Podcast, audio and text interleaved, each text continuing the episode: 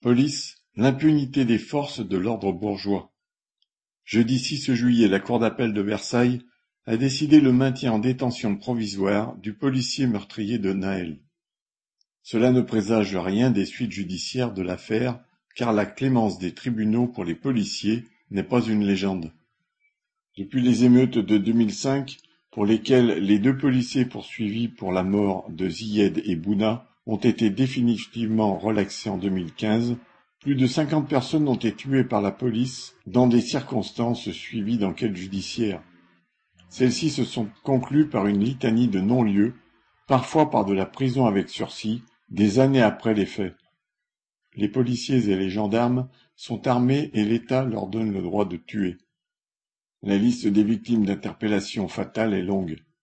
Parmi les plus récentes, pour celle d'Adam Traoré en juillet deux mille seize à Beaumont-sur-Oise, aucun gendarme n'est poursuivi jusqu'à maintenant.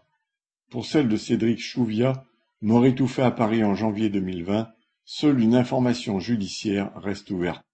La mort à Marseille de Zinem Redouane, en décembre deux mille dix-huit, tué à son balcon par une grenade lacrymogène lors d'une manifestation de Gilets jaunes, est considéré par Amnesty International comme emblématique des difficultés d'accès à la justice en France pour les victimes de violences policières.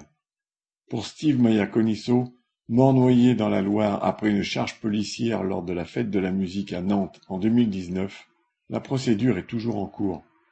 La clémence de la justice vis-à-vis de la police, quand elle agit de façon abjecte ou quand elle tue, n'est ni une surprise ni inédite.